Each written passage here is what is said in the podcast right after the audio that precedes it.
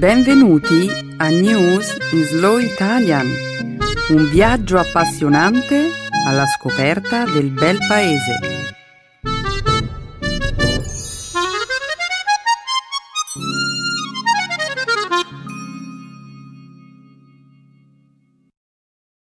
Oggi è giovedì 9 luglio 2015. State ascoltando una nuova puntata di News in Slow Italian. Benedetta è in vacanza ed io avrò il piacere di condurre la trasmissione insieme ad Emanuele per i prossimi due mesi. Ciao a tutti! Ciao Chiara, bentornata! Grazie Emanuele, è bello essere nuovamente qui a condurre la trasmissione. Allora cominciamo. Nella prima parte del programma, Emanuele ed io commenteremo alcuni temi di attualità. Oggi parleremo della situazione dell'Unione Europea in relazione alla crisi finanziaria greca. Ricorderemo inoltre gli attentati esplosivi che il 7 luglio del 2005 a Londra colpirono alcuni treni della metropolitana e un autobus. E vedremo come i londinesi hanno deciso di commemorare il decimo anniversario di questo tragico evento. In seguito festeggeremo la notizia dell'inclusione di una squadra africana nell'ambito di una celebre gara ciclistica il Tour de France. E infine commenteremo un'indimenticabile partita di calcio che ha visto in campo gli Stati Uniti e il Giappone nella Coppa del Mondo femminile. Ah, una partita davvero indimenticabile. Complimenti alla squadra degli Stati Uniti. Sono sicuro che ricorderemo questa partita per molto, molto tempo. Certo, Emanuele. Ora però continuiamo a presentare la puntata di oggi. Come di consueto, la seconda parte della trasmissione sarà dedicata alla lingua e alla cultura italiana. Nel segmento grammaticale studieremo le congiunzioni coordinative dichiarative. Infine, nel segmento conclusivo del programma, esploreremo il significato di un'espressione idiomatica molto comune nell'italiano colloquiale, avere un chiodo fisso. Perfetto! Sei pronto per dare inizio alla trasmissione? Prontissimo! Perché aspettare un minuto di più allora? Che lo spettacolo abbia inizio.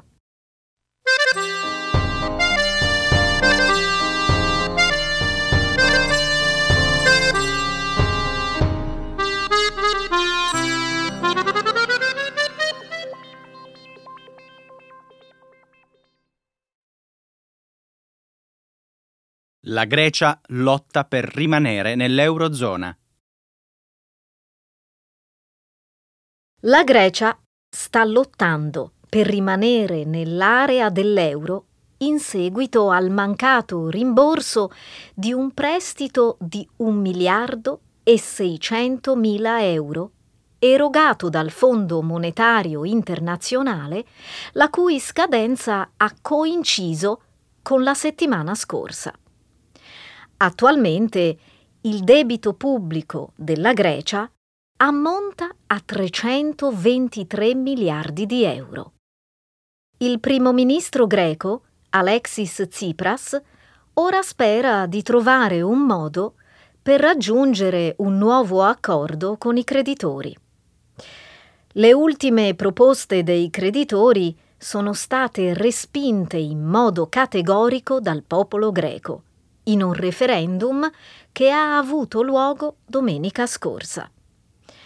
Nella giornata di martedì, Tsipras, il leader del partito di sinistra Sirisa, che è stato recentemente eletto sulla base di un programma anti-austerità, si è recato a Strasburgo per tenere un discorso al Parlamento europeo.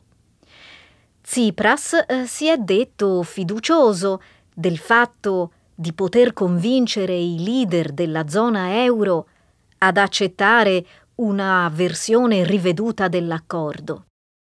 I ministri finanziari dell'Eurogruppo si incontreranno sabato prossimo per discutere le proposte di Tsipras, in vista del summit completo dell'Unione Europea di domenica, nel quale i 28 Stati membri dovrebbero esprimere una decisione sul futuro della Grecia.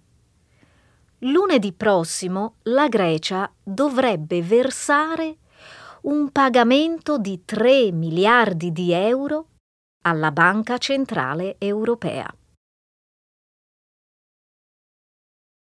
Tsipras è stato accolto allo stesso tempo con applausi e fischi al momento del suo arrivo al Parlamento europeo, il che mi dice che l'Unione Europea è divisa su questo tema. Beh sì, in effetti lo è.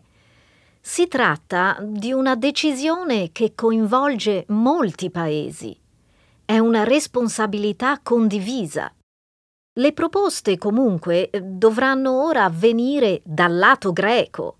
La Grecia ha bisogno di un nuovo programma di debito che possa durare diversi anni, non di una soluzione di breve respiro. Chiara, io penso che l'Europa debba rispettare i risultati del referendum.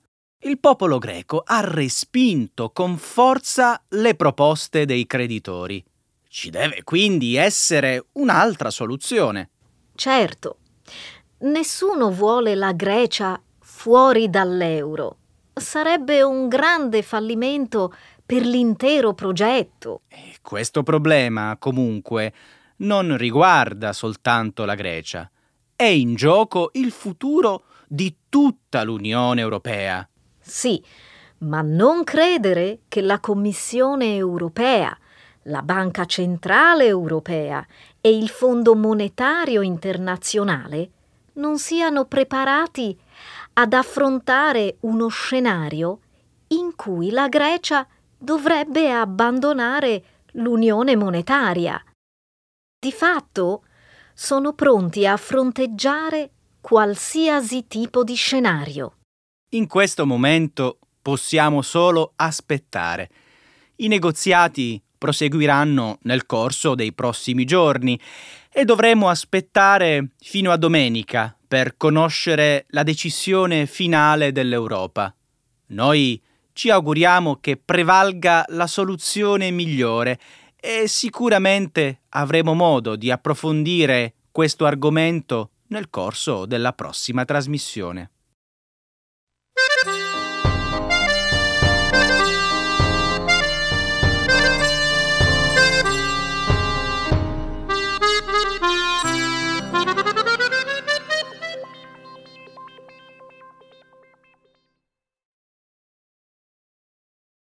Londra ricorda le vittime degli attentati del 2005. Sono state numerose le funzioni religiose che si sono svolte a Londra lo scorso martedì, in memoria delle 52 persone che persero la vita il 7 luglio del 2005 in una serie di attentati esplosivi che ebbero come obiettivo alcuni treni della metropolitana e un autobus.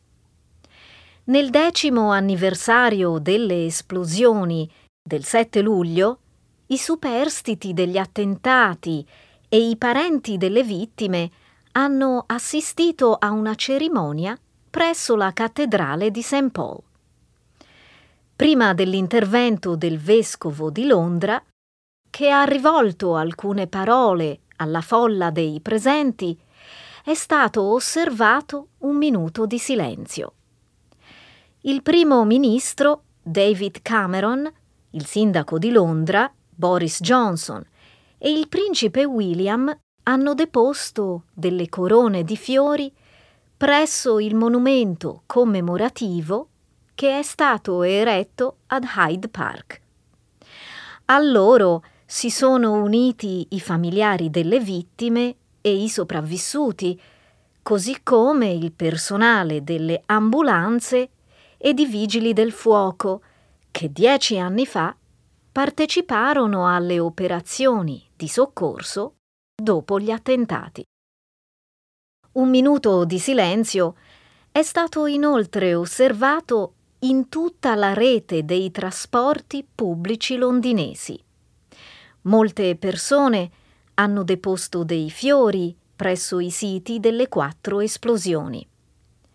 Tre delle esplosioni che nel 2005 scossero la capitale britannica avevano come obiettivo dei treni della metropolitana, mentre una quarta bomba venne fatta esplodere su un autobus a due piani.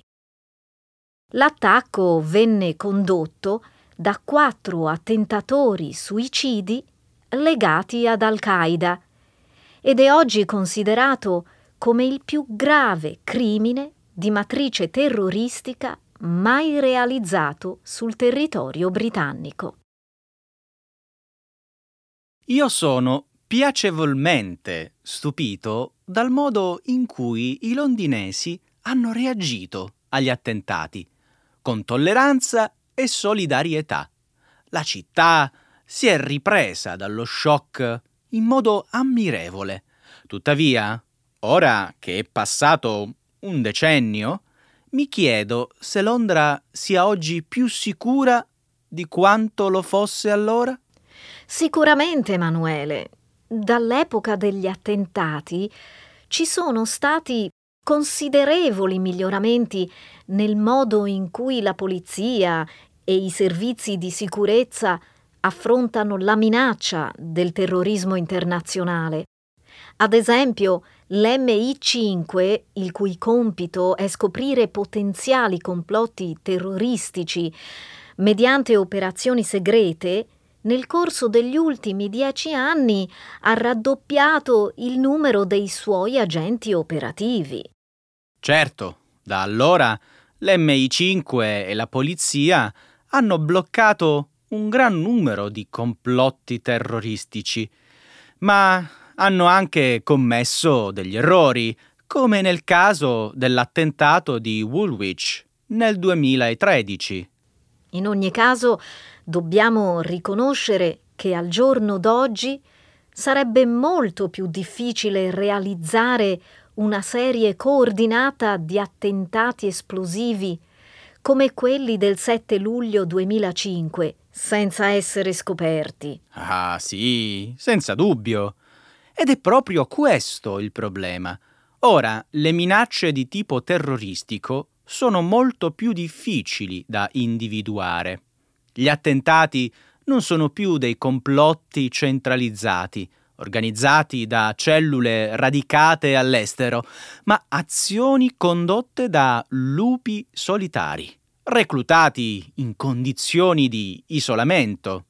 Sì, in effetti la gamma delle minacce terroristiche eh, si è ampliata in seguito all'ascesa dello Stato islamico in Siria e Iraq. In questo senso, il Regno Unito non è il solo paese che si trova ad affrontare questo tipo di minacce. La Francia, la Germania, la Danimarca. Sì, Emanuele, questi paesi e molti altri.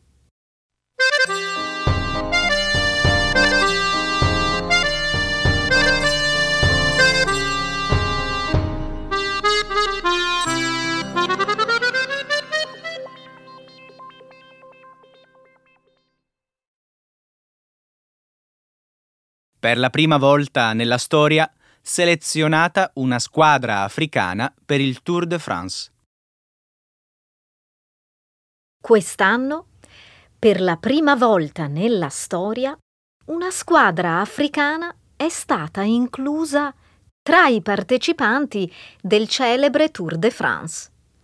La squadra in questione, la MTN Quebeca, la cui sede si trova in Sudafrica, parteciperà come wild card all'edizione 2015 della più grande gara ciclistica del mondo.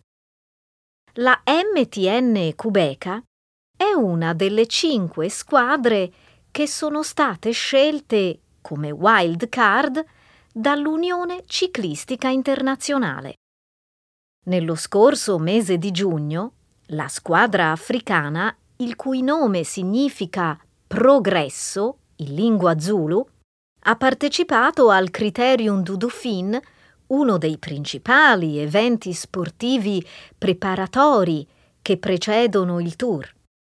La squadra ciclistica MTN Cubeca inoltre promuove il progetto Cubeca, un'organizzazione benefica che dal 2004 distribuisce gratuitamente biciclette ai bambini delle comunità rurali africane.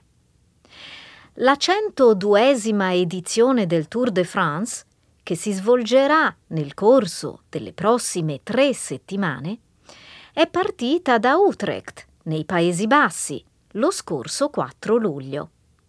Le 22 squadre in gara, ciascuna composta da 9 ciclisti, copriranno un percorso di 3360 3360 chilometri, attraversando villaggi, stradine di campagna e stretti valichi di montagna.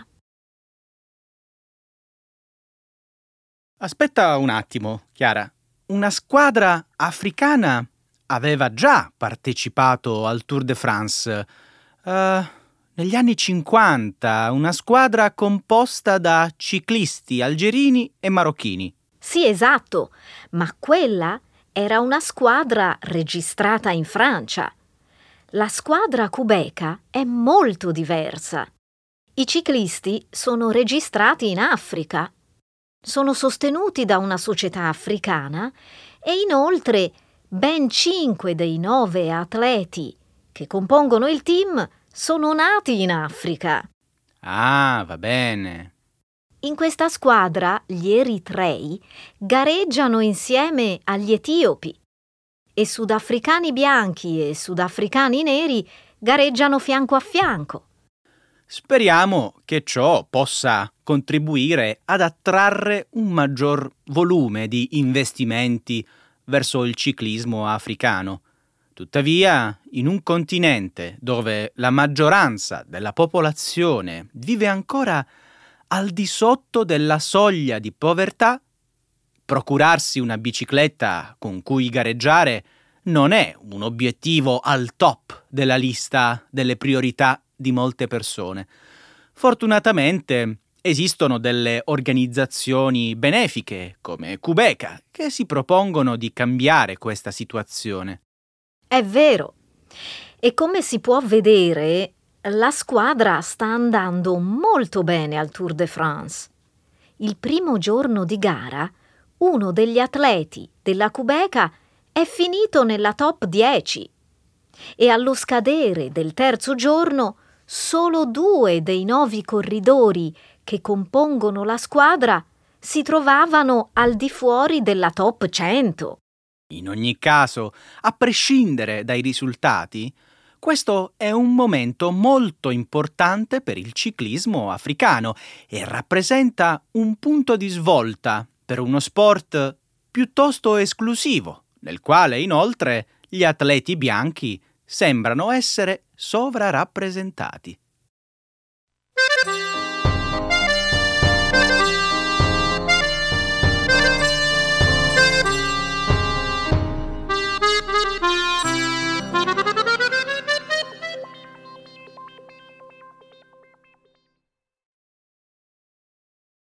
Gli Stati Uniti vincono la Coppa del Mondo di calcio femminile.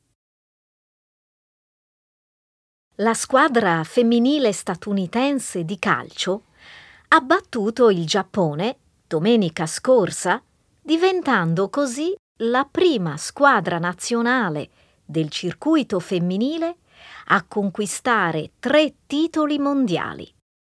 Gli Stati Uniti, che avevano conquistato la Coppa del Mondo nel 1991 e nel 1999, nel 1991 e nel 1999, hanno avuto così l'opportunità di rettificare il risultato della finale del 2011 in occasione della quale il team USA era stato sconfitto dal Giappone ai calci di rigore.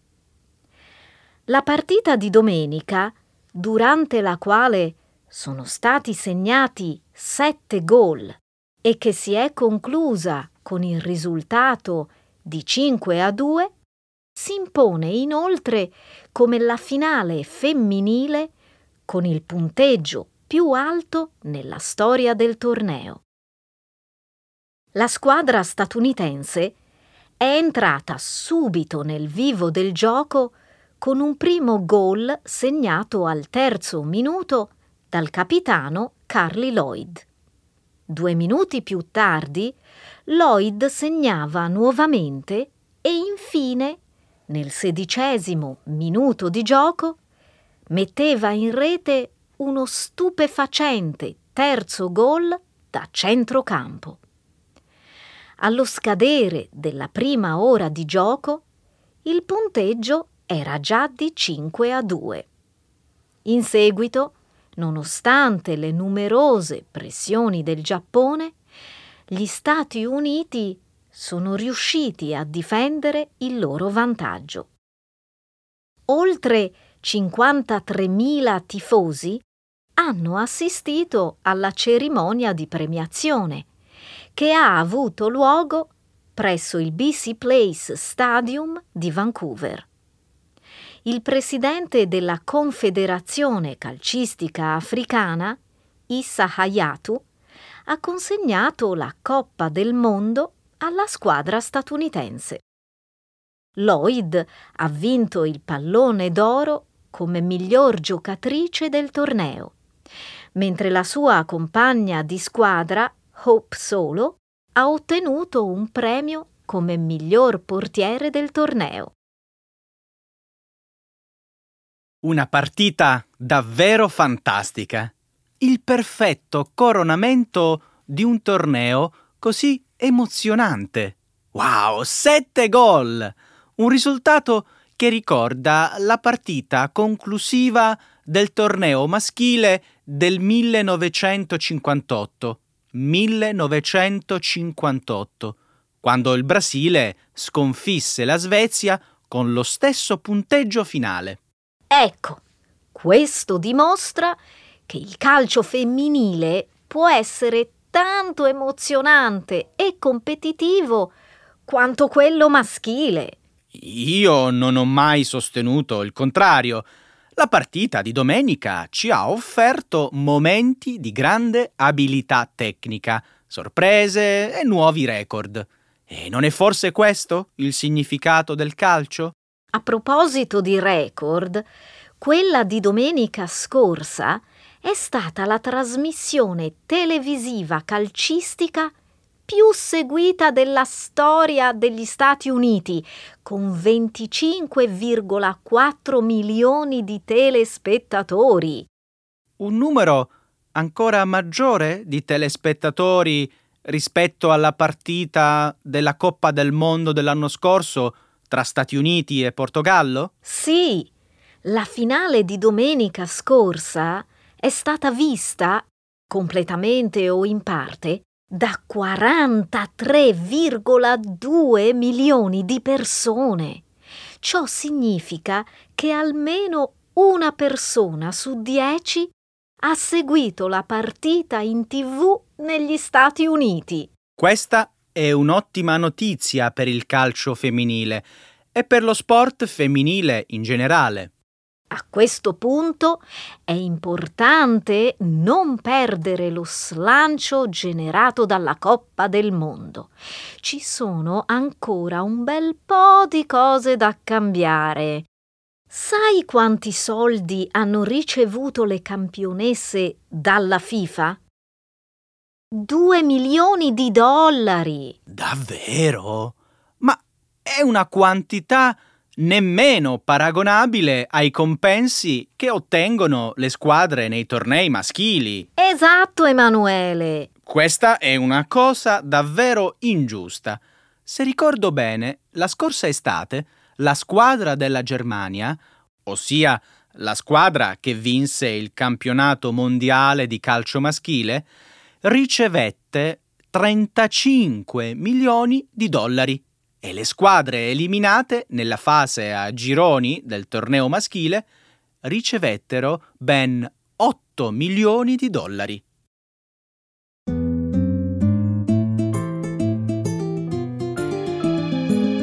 Adesso la grammatica.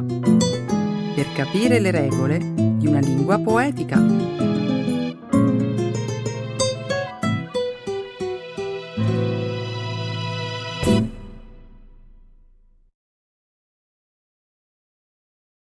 Declarative Coordinating Conjunctions. Hai mai avuto l'opportunità di visitare la Domus Aurea, vale a dire quella che un tempo era la sfarzosa dimora dell'imperatore Nerone? Uh, purtroppo mai. Mi sarebbe tanto piaciuto vederla. In realtà ho sempre trovato i cancelli chiusi. Sì, in effetti il complesso archeologico aveva dovuto chiudere i battenti a causa del crollo di una parte del soffitto, ma ora, se le mie informazioni sono corrette, alcuni settori della Domus Aurea sono nuovamente visitabili. Questa è una fantastica notizia. Lo è. L'ingresso però è limitato al weekend e ai gruppi che non superano le 25 persone. Le visite guidate, inoltre, non sono un optional, ossia sono obbligatorie. Perché mai si dovrebbe limitare l'accesso ai visitatori? Immagino che la villa sia enorme. Una volta lo era. Infatti aveva più di 300 stanze, tutte splendidamente decorate si dice che pareti e soffitti fossero ricoperti da lamine d'oro. Se ricordo bene, era così grande che sui suoi resti l'imperatore Traiano poi costruì un colossale complesso termale. Tu questo lo sapevi? Certo. Le terme oggi sono soltanto delle rovine e i loro resti sono sparsi in un ampio giardino con al centro il famoso albero della discordia. Di che cosa stai parlando? Di un pino himalayano che venne piantato agli inizi del Novecento e che a quanto sembra ora minaccia la conservazione dei preziosi affreschi del sito archeologico sottostante. Pericoloso! Le radici di questi alberi hanno una forza straordinaria, ovvero sono capaci di sollevare intere case. Credo che sia opportuno abbattere quest'albero.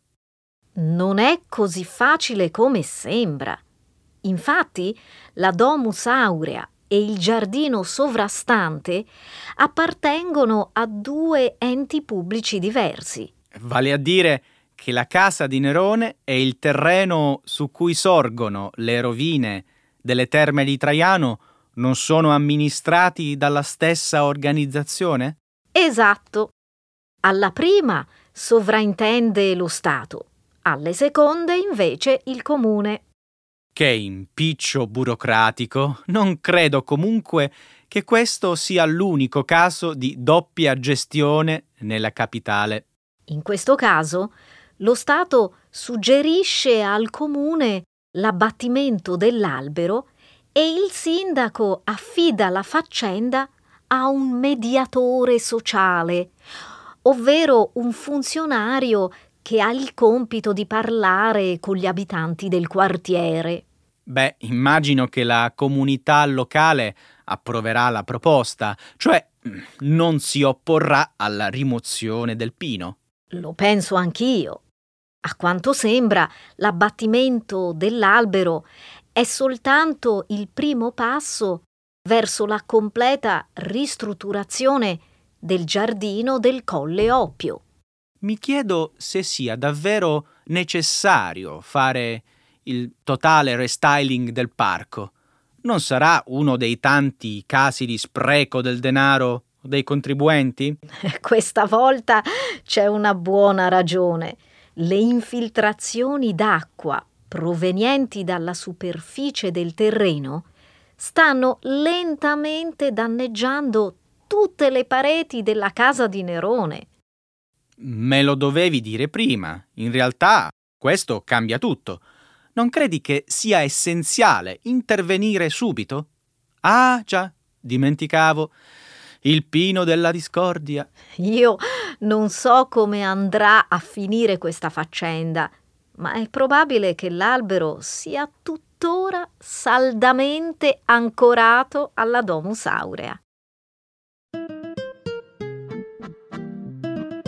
Ecco le espressioni, un saggio di una cultura che ride e sa far vivere forti emozioni.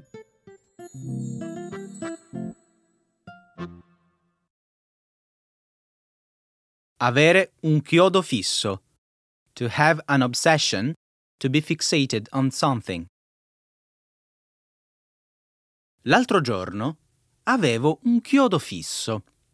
Trovare una vecchia cassetta dei ricordi. Sai, una di quelle casse di legno nelle quali si conservano costose bottiglie di vino. Sì, ho compreso bene di cosa parli. Lì dentro sono custoditi alcuni oggetti della mia infanzia.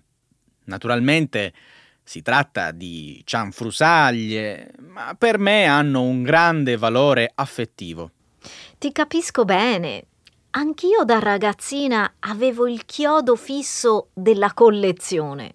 Anche tu allora conservavi fotografie, disegni, biglietti di concerti, medaglie sportive e compagnia bella? Certo, io conservavo persino piccole boccette di profumo. Ancora oggi mi basta annusarle ah, per rivivere forti emozioni legate al periodo adolescenziale. Adesso però voglio svelarti il motivo della mia ricerca. Volevo ritrovare la mia vecchia collezione di banconote italiane. Mi stai dicendo che hai avuto il chiodo fisso di conservare vecchie lire? Sì, sì, ho conservato un bel po' di banconote, accumulando in totale una cifra pari a 169.700 169.700 lire. Quale potrebbe essere il loro valore attuale? Anch'io mi sono posto la stessa domanda. Per curiosità ho verificato su internet e ho scoperto che oggi un euro varrebbe circa 1900 lire. Mm, dunque il tuo piccolo tesoro oggi varrebbe pressappoco mm, 87 euro. Beh, non esageriamo. La cifra che ho conservato è insignificante. Per poter parlare di tesoro ci vorrebbe almeno un miliardo di banconote. Tu scherzi, ma lo sai che un episodio analogo è accaduto realmente? È una storia incredibile. Saresti curioso di ascoltarla? Chiaramente. Adesso ho un solo chiodo fisso, conoscere la tua storia. Tutto ha avuto inizio con la morte di un'anziana coppia tra il 2008 e il 2010. I coniugi, non avendo figli, lasciarono i loro averi a sorelle e cugini. Compresa una vecchia scatola di ricordi? Più o meno. In realtà, ai loro parenti, i due anziani signori lasciarono in eredità una villetta al mare sull'isola di Malta.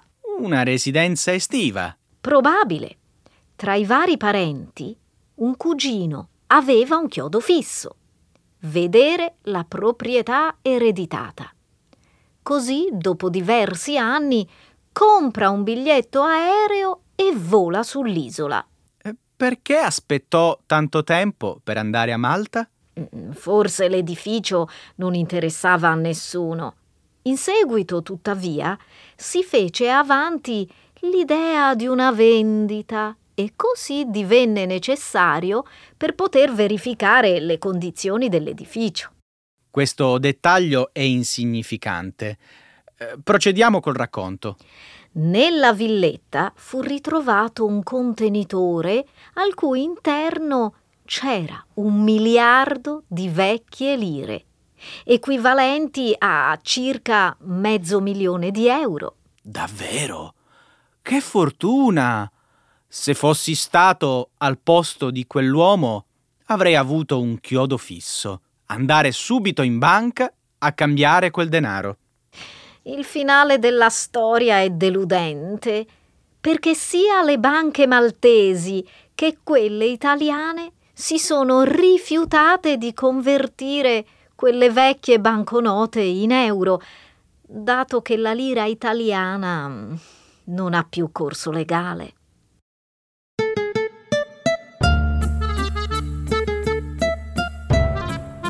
Chiara, bentornata nei nostri episodi di News Slow Italian, ma ora ci risentiamo per la prossima settimana, ci sei ancora?